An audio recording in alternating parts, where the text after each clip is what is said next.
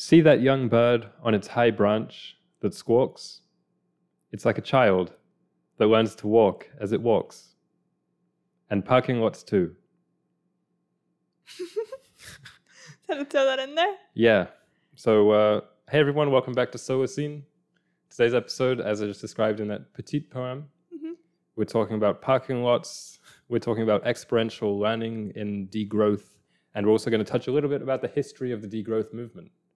Because we've done eight, seven episodes on this now, and we haven't really talked about its origins.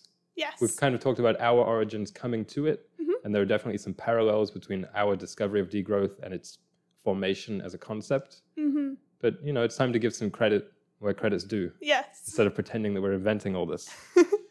so, one of our questions from last week, which was just a little bit of a wrapping up uh, Mhm. research section, I guess, or brainstorming, was what should we do with parking lots in the degrowth world, especially where it comes to changing infrastructure to be more walkable? hmm We have these giant, usually very big footprints of asphalt hmm with their sweet, sweet geometry painted on.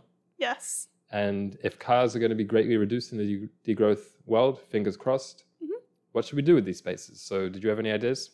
I had four ideas. Okay.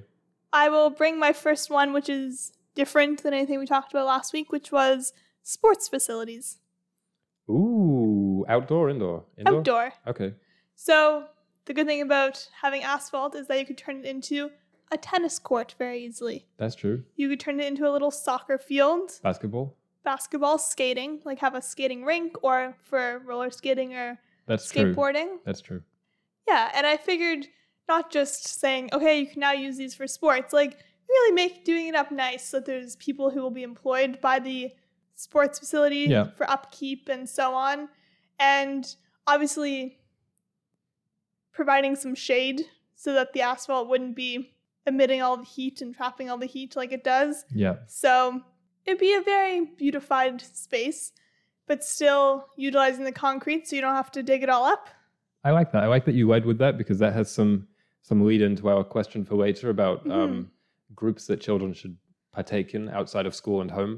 hmm that being organized sport. And I also like that you led with something emphasizing the multi-use nature of it. hmm Parking lots are so huge that it doesn't really make sense for oh this one's going to be this one thing.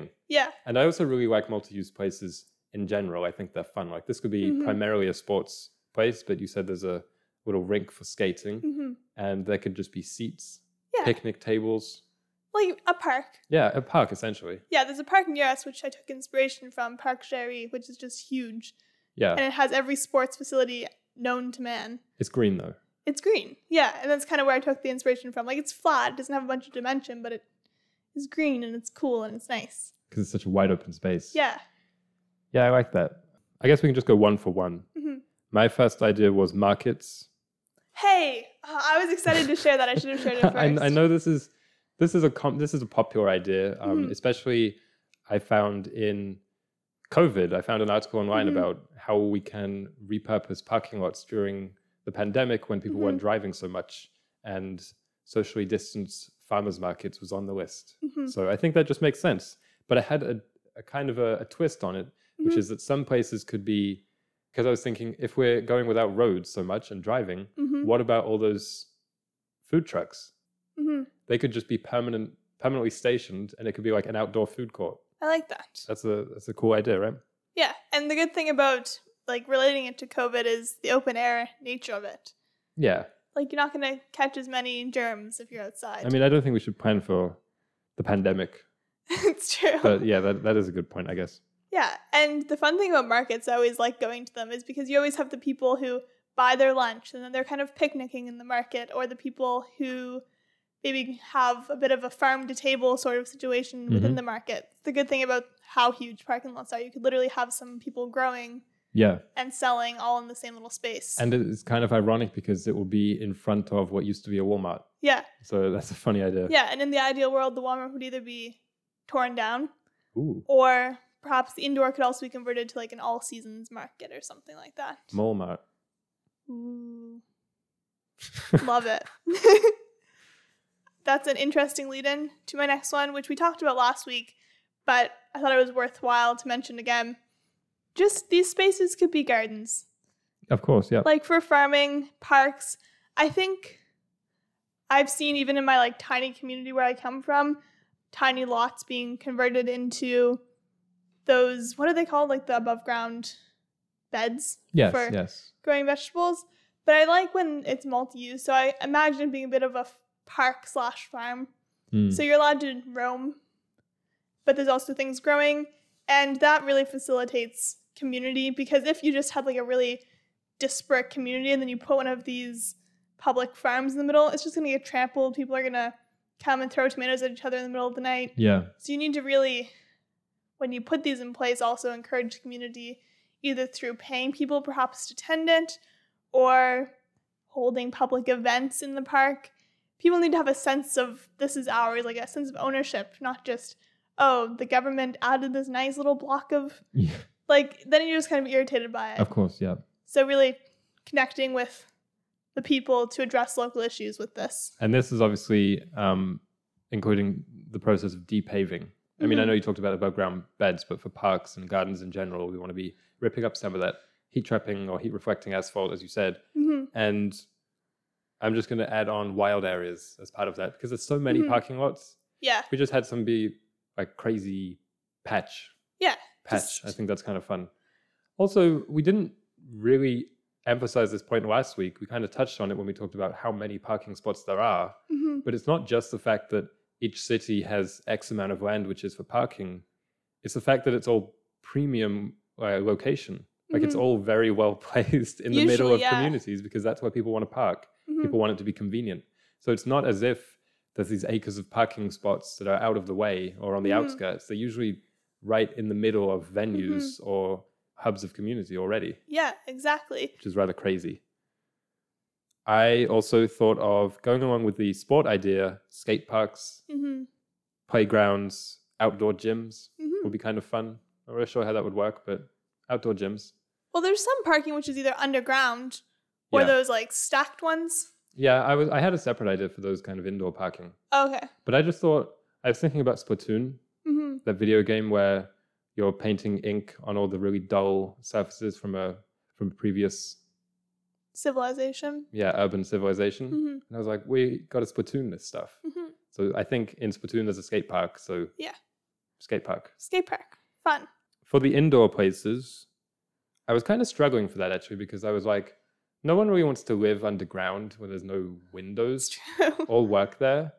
But I thought underground warehouses, Mhm. Something I read online was data centers because I guess those are just full Mm. of servers, so they don't really like light and windows anyway. Yeah. I don't know. If you want to live there or convert it into apartments or something, it's it's rather brutalist, but I guess you could do that. Yeah. That is a good lead in to my final one, which was housing, which is something I didn't come up with on my own. I will not take credit for that. I was just looking into it and I was like, well, that makes a lot of sense. You just have these, as you said, super well placed lots, which probably currently, due to zoning, have like really low value or something because they're just zoned for cars. Yeah. But with some rezoning and a little bit of reworking, you could make affordable housing in really well located places. Yeah, I thought about that as well, and not just housing, but just buildings. hmm Like things could just go there. Yeah. Which is the most simple solution. hmm But yeah, Yeah. Um, I had one other clump of ideas, which I guess I can put into one and just call transportation stations. Hmm. So, in this ideal world, of course, if we're going heavy with public transit, hmm buses and trams and trains Yeah. need places to stop. So Mhm. these are typically well placed and have roads Mm. coming from them. So they make a lot of sense. And also, we still need parking for emergency vehicles, bikes. Yeah. Like if everyone's riding a bike, then the infrastructure that we have right now in Montreal, for example, wouldn't cut it. Then Mhm. you need to expand that in some way and other vehicles. And also, last week you talked about just places to stop when you're walking Mm. or riding a bike that have water fountains, maybe bathroom, Yeah. maybe a map, hmm a place to rest. Just this kind of multi-purpose. I guess I'd call it a train station. Mhm. I like that idea. There's an organization which is working to depave, which is the name of the organization, Yeah, a bunch of America, and is actually leaked into Canada, which I appreciate. And when I was reading on their website about what they do, they basically depave. They take all the pavement out, then let the soil do its thing, and then it will. Is it called succession? When it then yeah, rewilds basically. But one thing that I just didn't even cross my mind with parking lots is that they just make a bunch of water just like drain into sewers Yeah. instead of into the soil to feed the plants and so on. So these guys have diverted 2.4 million gallon million gallons of water from like the sewers, and it's like that's such a something you don't even think about how much water is wasted just going directly into sewers instead of going down into below ground aquifers and stuff. Hmm. So that's such a sad thing, but a positive thing if we start to depave a bit more. Yeah, it reminds me of this idea that the maximum efficiency way of organizing society and infrastructure and building is to mimic as close as possible how the natural world does things, hmm because that had billions of years of evolution towards efficiency. Yes. Like nothing that we build will will keep as much water and use it for as good reasons as that, for the most part. hmm So uh, yeah, let the let the world do its thing. Yes. Don't, don't pave paradise. Ooh. And I think that's um that's a good way of wrapping up just our just our small little conclusion to maybe our degrowth transportation uh, discussion. As you mentioned when I talked about sports facilities, we also want to talk about how kids can learn things outside of home and school because there really is a third realm, which is activities. Yeah, extracurriculars, I think we call them today. hmm But that takes kind of an academic I know. uh, basis, even even that word. So Yeah, and when you think extracurriculars, you always think of the things that are paid. Like you think of ballet lessons, sporting it's clubs. true, and often school affiliated. hmm We're talking about getting the school out of the affiliation, Yeah, not entirely, but a little bit. yeah, and a lot of these things that we're going to talk about, kind of, we're talking about the ideal degrown world. So in that society, parents wouldn't be working as much, so they could get their kids to these activities, or the community would rally together to get the kids to these activities. Because right now, it's kind of hard to get kids out every evening or whatever because people work. Kids can't drive, kids can't access things right now, but in the ideal world, they could bike to them. So that's a disclaimer I wanted to mention. Yeah, I had a few disclaimers. The walkability that you just mentioned being one of them, or the Mhm. the more reachable closeness of things, Mhm. um, kind of uh, erodes a little bit that absolute boundary that we have right now between home life and social life, Mhm. at least for kids. Yeah. For kids who can't drive, that is just a firm boundary. Mhm. I'm either at home or I'll be at school tomorrow morning. You Mhm. know, that's kind of that's what it is. So yeah, we just wanted to answer this question before we talked about the groups that students could or that kids could be in to become students, I suppose. Um, which is why will degrowth enable more of these groups? Yeah, that's a great place to start. So the walkability was one of them. Another one I thought was less internet, hmm which is where a lot of this community, especially for young people, I think has fled to. Mhm. And I don't think like internet communities where you're talking to someone from Asia about your favorite video game are bad necessarily. I think they're better than nothing, which is Mhm. seems to be the alternative for most kids today and most adults indeed also. But it's also not real socialization. I think that's something that we need to keep at the front of our minds. Yeah. Like it's it's not real. It's Mhm. virtual. It's the clues in the word. Also, more time and energy for kids as well as for their parents, which is kind of what you just uh, alluded Mhm. to, because work and school will be less draining. Yes. And the the final reason I thought of, which is um, kind of the central reason why degrowth, quote unquote, enables more groups like this or encourages them, is because degrowth actually requires it. Like these things to me are degrowth even more than walkable infrastructure and Mm. changing economics and uh, consumption. It's this type of community which is the the basis of all those hmm those other effects. And I guess another way of putting this is that we tend to occupy or try to occupy kids' time with things which are, in a sense, preparation for their adult lives. hmm So right now, it's like kids do a lot of menial education, spend a lot of time online, spend a lot of time by themselves, either working or doing some kind of personal recreation or improvement, because that's how we envision adulthood being spent for most of them hmm in degrowth, clubs and real life skills will be more valuable as adults. So it makes sense that kids would spend more time learning them. Yeah.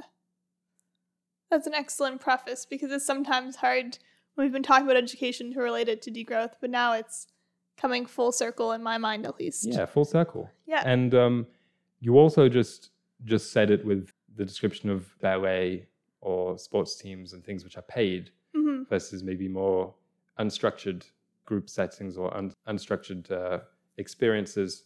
I kind of uh, split that up when I was doing my research and brainstorming into, I just called it structured groups and unstructured groups. hmm Structured groups, self evident again, would be things like sports teams, lessons, maybe bands, art clubs, some kind of work, depending on what age the kid Mhm. is. They might be like 16. And what people tend to call extracurriculars in general. And you're right that these are usually paid and often school affiliated. And doing research on these and their engagement over time, it's rather difficult for me to track, oh, kids are doing much less of this or doing much more of this because hmm it's like the whole discussion over extracurriculars has really been uh, overwhelmed by COVID. Like that's kind of what all the Mhm. news and all the research is about. Yeah. Which makes sense, but uh, Yeah. it's maybe not the most relevant for our discussion. hmm But for unstructured groups, I think it's a lot easier to say, and I'm calling this. It looks different for different generations, but I'm just calling this time when kids are together, kind of governing themselves without supervision and Mhm. structure. So maybe in the 50s or something, on the 80s, that used to be in malls Mhm. or on the streets. Yeah. Or in the playground. I mean, there's also like a skate park, things like that. There's different Mhm. contextual ones. Yeah, I think this especially has been a real casualty of the modern time, the like atomization of the individual and our uncommunity like infrastructure, and of course the internet. Yeah, I mean, everyone's heard their parents or their grandparents say, when I was a kid, I'd be out on the streets till 1 a.m. My parents would have to drag me home. And Yeah. it's like, now kids are at home from 3 until Well, yeah. school the next day. For a lot the of kids, it's part. like if I was on the street till 1 a.m., I'd maybe just be reaching my friend's house Yeah.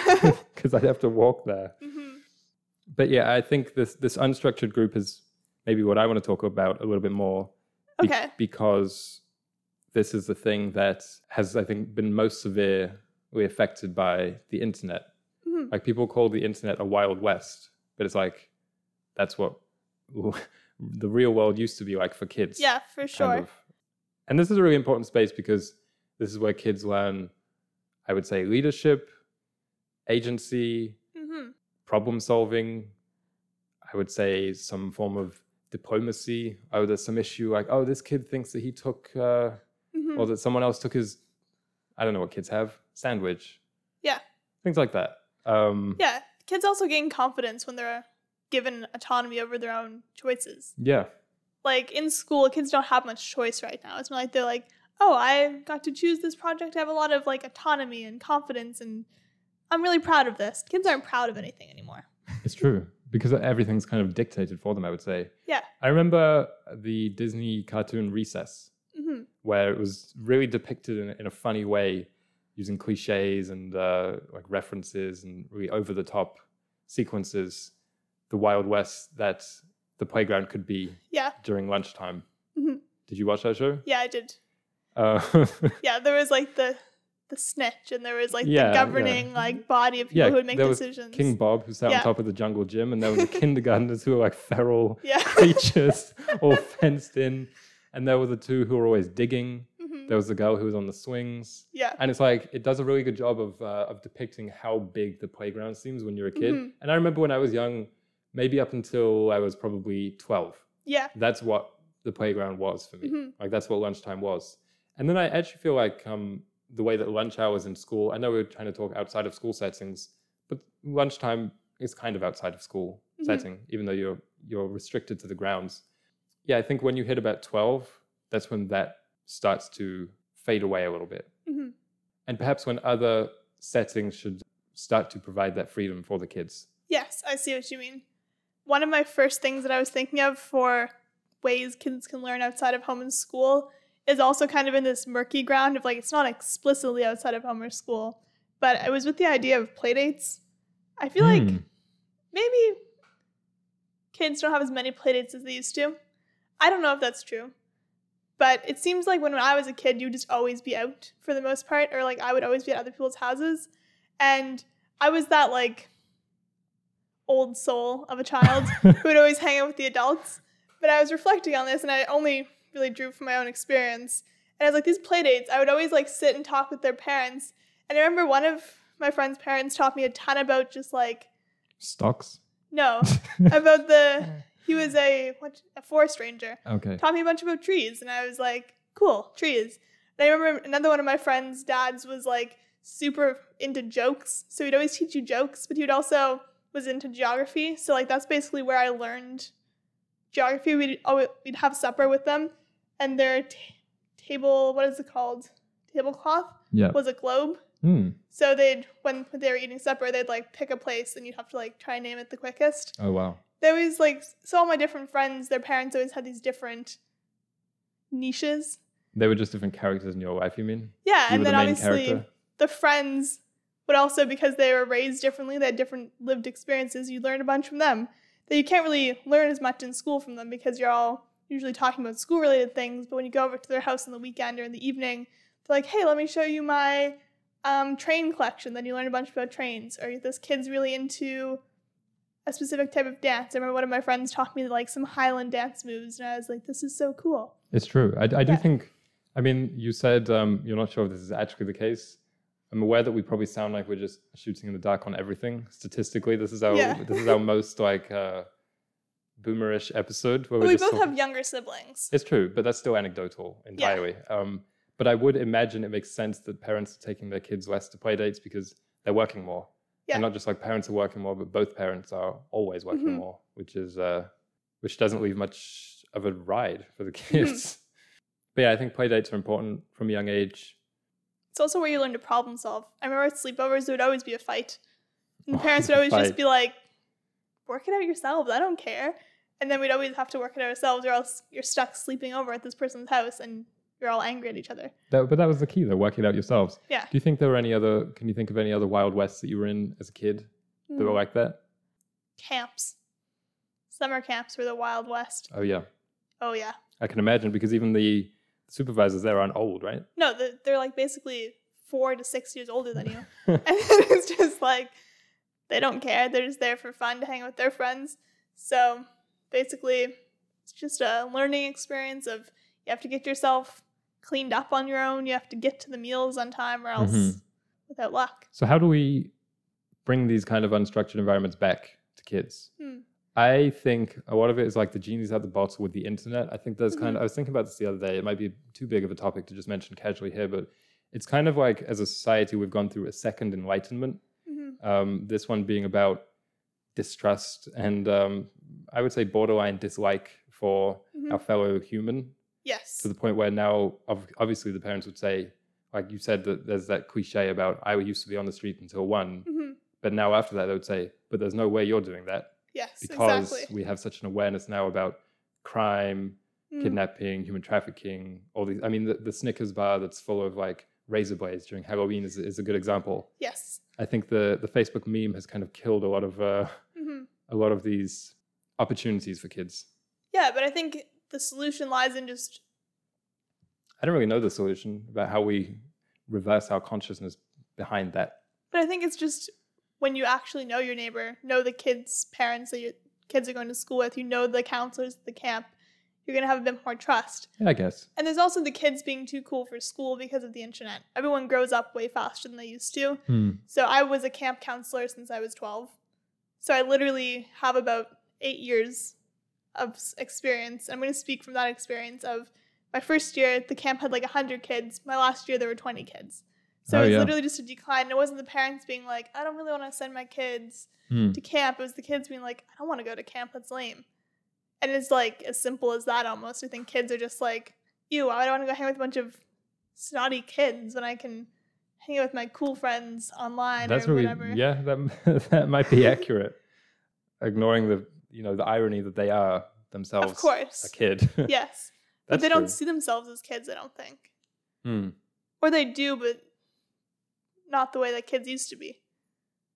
well i would say kids used to maybe not see themselves so much Yeah, like it's not even kids. how they saw themselves it's the fact that they didn't think about Mhm. themselves so much Yeah. let alone what they were or Mhm. who they were you know that that used to be a point of adolescence Mm-hmm. exclusively i would think but yeah you're right that that, that age might be uh might be getting younger hmm Another idea I had, which it's sort of is a club, sort of is unstructured, is volunteering or community involvement. I used to have this like craving to be a volunteer. I wanted to like change the world, and that started from age four. I remember one of my friends; they were were basically going on this trip to like go and do some like community involvement volunteering stuff and I was like, "Oh my gosh, that's what I want to do when I grow up." but my community was so disconnected that it was like the chances were rare. No offense, but you sound like you practiced that story. For, that for if story? you get famous or something, you can always go back. Yeah, it actually started when I was four. I remember I, uh, you know, when musicians always say, "Yeah, I was three months old and I was just playing uh, Yeah. Clair de Lune on the piano," and it's just But that that's basically that's my thing. Like everybody has their thing, but volunteering is my thing. sure. So I thought of an example that I could use for kind of a degrowth volunteering thing. But basically, we had this fire hall. Every community has a fire hall, and usually they have a space that they rent out for weddings or family reunions. And my grandmother would volunteer doing the food for those, like catering. So from a very young age, I was like volunteering with her. She basically she was babysitting me, but I'd come along, and I was like, okay, yeah, you're volunteering, you're giving back to your community, super degrowth thing. But I also that's where I learned how to bake a pie, and that's where I learned how to make coffee in one of those big coffee machines. Oh yeah. That's how I learned how to cater, which I've never done since. but I like if I was a waiter, I could say I waited tables basically, It's true. and you have a lot of little skills that you learn because it's kind of an intergenerational space. Like you don't have just a group of kids volunteering. You're right. The diversity Yeah. certainly provides a lot of different opportunities. Yeah, and it also encourages kids to care about their place. Yeah, and they're elders. Yeah. That's actually a really good point about the diversity of age. Mhm. Because in school, everyone's your age. Yeah. So you, yeah, that's a good point. Yeah, and I think volunteering is kind of the space for that to happen. So yeah, you're like giving back, personal development, but also learning new skills because I've volunteered in soup kitchens, I've volunteered with like kids literacy programs, and it was always you're collaborating with the teachers or you're collaborating with the adults in those situations who are teaching you how to do these things. But you're also collaborating with the people you're helping. So like you're when I did the literacy programs, I remember I talked to kids who were like in grade two or whatever. And then sometimes when you're at the store, they'd be like, "Hey, I remember you," and then you like know these random kids in your community, and you like build trust and care for each other. And I think it's a lost art. And like, I feel like kids have that innate desire to help, Hmm. and we just need to give them opportunities Well, to do so. to feel useful. yeah, I would say it's not just kids either. yeah, certainly. There's a, there's a mass alienation, I would say. Mhm. Most people don't feel useful at all yeah. or, uh, or have a purpose. Mhm. So, speaking of that kind of uh, generational nihilism, I wanted to take some time out of today's episode to talk about the spongeweed, Oh. which is um, a really fun type of seaweed. I'm going to show you an image. That's the organism of the week this week. So I'll show you the picture. You can describe it to the audience. Here you go. So this plant looks like an upside down rosemary plant. Okay. It has, but it looks like it's made out of wax. Oh, it's it green. Yeah, it's green. Seaweed. Yeah, seaweed, spongy. But yeah, that's how I'd describe it. It's pretty basic. Just picture rosemary tilted upside down, made out of wax. That's how I'll just leave it for your imaginations.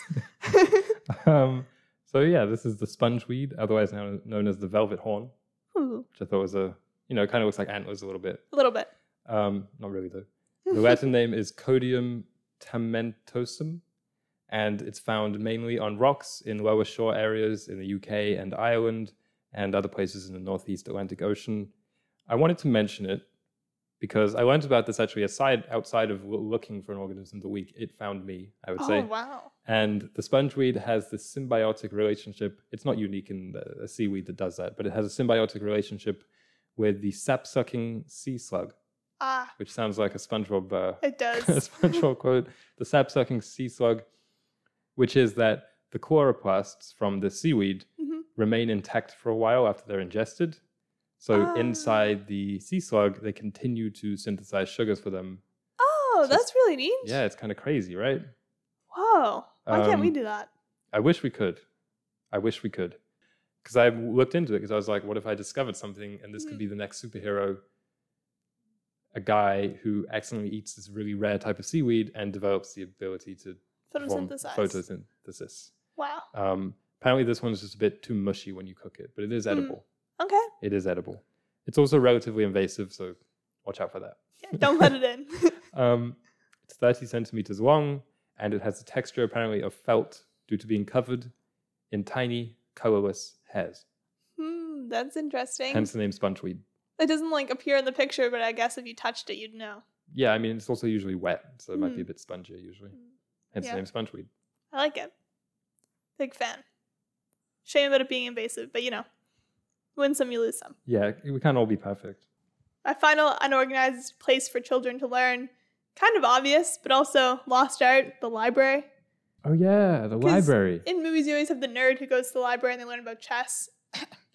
And there are other nerds there. There's other nerds there. Hmm. But I think libraries could be cool.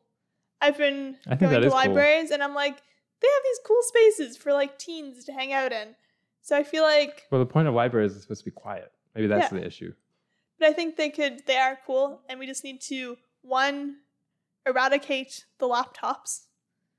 and two, yeah, make them welcoming and just like more known. Because like, if a kid has a passion about dinosaurs, they could go on the internet and learn about it. But they're not going to meet many other kids in the community who care about dinosaurs. That's a really But good if they're all in the dinosaur section, you got a dinosaur club. It's also a good symbol because for all these unstructured places, we kind of uh, hinted that the place doesn't matter Mhm. street, skate park, mall, whatever, as long as it's a place where kids are congregating. But maybe this is the solution. The way that you entice kids into these places is can be to build these places for them. I remember when we were in England, we were really fascinated by, of course, seeing um, the town where Shakespeare was from and all the sites in London and many other landmarks in the country. But we were most amazed by this chain of bowling places that had pool tables and cool teen music playing and an arcade and hot dogs. Mhm. And they were just all over the place. Yeah, And we were like, there's nothing like this in Canada, yeah, which is crazy because it, it doesn't require much. yeah. It's like a degrowth thing that when you're trying to create these systems, they shouldn't rely on these huge, like, resource sucking new infrastructure. That's kind of why it's a bit more decentralized. Like, there's a bunch of these little clubs, but certainly some fun arcade yeah. centers would Or, be, or libraries like that, but for Yeah. nerds. they'd but go a long way. Now it's like there aren't many libraries. Yeah. So where are the nerds supposed to go? Where are they supposed to go? If not Wikipedia. Mhm. Anyway, um, moving on to more structured groups and supervised organizations, Mhm. which I wanted to make the point that these groups that we're about to talk about are, I think, increasingly being reserved for richer families, that Mhm. kind of unstructured learning, increasingly for poorer families. Like I Mhm. say, it's hard to find data on this because it Mhm. seems like every five years or every decade, there's some crisis about, say, kids in organized sports decreasing. Mhm. So it's it's hard to actually know what to believe, and uh, the numbers aside from COVID and things like that, Mhm. because I'm sure maybe after the pandemic, there's going to be a giant boost in all these things. So it's it's difficult to talk about. But some degrowth related ones that I thought might be useful for the conversation Mhm. include like little groups exploring the the built environment. So maybe Okay. studying, oh, this local building was built by this person this time, and exploring the building and things like that. Mhm. I remember some towns have days when just like all the historic buildings are open, right? Yeah. And you can just go in there, and there's maybe a tour guide, and you'll explore them. Yeah. It'd be like that, but a club. I like that. And you also get to see more of the city, which is fun. Hmm because an, another thing we didn't mention when there is this awful binary of school home and even for Mhm. adults work home not only do you only spend time in those two places but you typically only track one path between them. And you don't really explore many places outside of that or many Yeah. many roads even many routes. So there's that club i thought another club uh, learning all the local flora and fauna so bird watching Plant counting Yeah. I don't know, things like that. Uh, farming, of course. Religious groups. This is one that's certainly is uh, well documented that the enrollment, I guess, participation for kids has gone way down. hmm Cleaning up streets. So I guess that's volunteering, like you said, Mhm. with the litter, graffiti, debate clubs. Mm. Why do I think this is degrowth specific?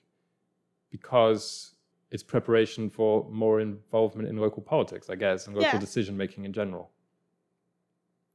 Upcycling, I thought that'd be a fun club. Yeah, I was thinking like a knitting club, but not just knitting, like arts and crafts, basically. Yeah. Because those exist, but I feel like they're not very popular. They're not really accessible. But if just a group of community seniors got together and taught all their skills to a group of kids, the kids would love it.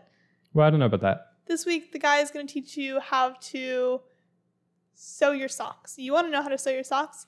kids would come home and they'd be like, "Look, I sewed my socks," and the Yeah. parents would be like, "Bravo!" I think you're envisioning that all the kids will be like you. Yeah, but in the ideal world, they would. That's why it's important to have a variety. And I, Yeah. I also don't think that maybe the more modern seeming clubs are all bad. Things like computer clubs or coding or robotics. I think that's actually maybe more important in a world where we want energy to be more decentralized, Mhm. solar panels in every apartment building and things like that. Yeah. Hey, mom, I've just built a wind turbine, Mhm. a tiny one that we can put on the balcony of the apartment. Yeah. and it lights a light bulb. Yeah. Things like that, I think is fun. Science clubs. And yeah, of, co- of course, the pandemic has messed with these. But I think that most of the participation in these groups before the pandemic had at least gone slightly down. I Like I, think say, so. it- it's hard, it's hard to quantify that, but I, I do think so, if only because more and more families, I think, are being priced out of it. I think so. I mean, lessons and sports clubs now are expensive. yeah, and like Girl Guides and Boy Scouts used to be, Oh, yeah, those have certainly gone down. but they used to be just like everyone was in them sort Mhm. of thing. But now I remember when I was like 16, I was like, I kind of want to do Girl Guides because you can start whenever. But then I looked into the pricing and I was like, this is not I'm going to have to sell a lot of cookies. Yeah, have to sell a lot of cookies and like there's a lot of work that goes into it outside of learning the skills that it was going to teach. So I think like uh you call it like whatever your city is, Montreal guides, then you have all the kids. Yeah. Just some like we could rejig some of the ones that already exist. I think ballet classes are very cool and I wouldn't have ex- exchanged my experience as a ballerina for the world because you learned about classical music, you learned French, you learned a bit about like nutrition and like body stuff. That's where I learned a lot of the like kind of seemingly dumb things that like I wouldn't have learned otherwise, Hmm. like how to treat a muscle injury. I learned from ballet. Yeah. Like, and you probably learn stuff from soccer of like, oh, if you have a shin splint, this is what you do, and so on. So just like important things about your body. I feel like those classes kind of help. also teach you what a Teach trash you? talking. Yeah. I wanted to close this section by saying, of course, we're talking about education, and uh, that usually brings to mind kids, Mhm. but we shouldn't forget grown-ups Yeah. for whom education shouldn't just stop. Yeah, Like I mean, we, we consider it that it does, because uh, I think that that home work or home school, maybe just to because most kids hate school or most adults hate work. Yeah. I'll just say that home hell binary. Yes, I think that maybe even becomes more and more fixed and more defined the older you get. hmm So uh, maybe that can be something we talk about for next week. Yeah. How to free adults. How can degrowth free adults? I like that. question, yeah. It's a good question. Speaking of degrowth, when you start to look into degrowth, if you're interested in it, usually where you start, where all the books start, is here's what degrowth is, here was where it came from. And as I think we mentioned in the very intro episode, degrowth is a collection of ideas. It's not like one theory, it's not like Marxism, it's not like even post growth, it's a collection yeah. and so its roots come usually from about the 19th century anti-industrialist movement is where it's purported to have started The Luddites. the luddites Yeah. and then it also threads through until the 70s when the word was actually coined but a couple of the other thinkers who you can kind of attribute to degrowth pre the 70s the stoics were probably degrowth Yeah. inspired Gandhi. Actually, a lot of his works are cited in degrowth literature as a primary source Hmm. because he advocated for being content with what you have. I suppose, yeah, I, I often associate degrowth with intrinsically a response to industrialization, but it, it really Mhm. is at its core any thinker who uh, proposed that well-being should be prioritized over profit Yeah. is essentially some kind of advocate for Yeah, and Degrowth. through all of human history, we've been increasingly alienated from one another. So that's a big part of degrowth is let's reverse the alienation instead of encouraging it more and more. But in the 70s, there's one thinker in particular, the guy who like coined the term, Nicholas Georgescu-Roegen. He was an economist, and his work, which was called The Entropy Law and the Economic Process, which basically the entropy law is like things are finite. Hmm. Like there's only like we can't just keep growing the economy. Like there's a finite system, so that growth is finite. Yeah, I actually had a good quote by him. Okay, It's describing that if you if you don't mind me reading it. I don't mind. So this is a quote from him in 1971. He said, Infinite material growth is unsustainable due to the irreversibility of the transformation of energy into matter. The economy is a system embedded in the biosphere, a bioeconomy. hmm Even with recycling, no technical process will be able to totally eliminate the entropic aspects of the extraction and transformation of resources as industrial societies absorb gigantic injections of polluting and non-renewable energy. Mhm. And I felt kind of uh, kind of proud when he was talking about entropy and just this uh, the general increase of chaos that comes with consumption and industrialized production because I was like, I had that idea. Hmm I'm just going to say I had that idea in like uh, in high school when I was learning about entropy. I was like, this is what's happening with society. Yeah. Um, and I, I like when um, in science and in theory and in academics in general, they take a term which is typically used in one domain and use it Mhm. in another one, like entropy from chemistry, using it now for like uh, economics, basically. Yeah. That's like what the degrowth movement is. It's a bunch of historians, socialists, economists, all getting together and saying the future isn't going to be solved with by greening the economy. The future isn't going to be solved by socialism. It's going to be solved by everything working together, taking the best out of everything, making it a degrown society. Two more things with the history of degrowth. One is since 2008, there have been a few conferences, which is the first time that degrowth thinkers have kind of organized themselves. Because everyone we've talked to in the degrowth like society, there have all been of different backgrounds, so they like getting together and ideating.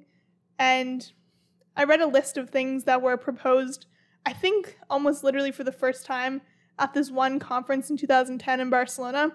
And it's like, one of the things where it's like, what would I have given to be there? like, it seems like it was just like a explosion of ideas. When you were 11, you mean? yeah, 11 year old me.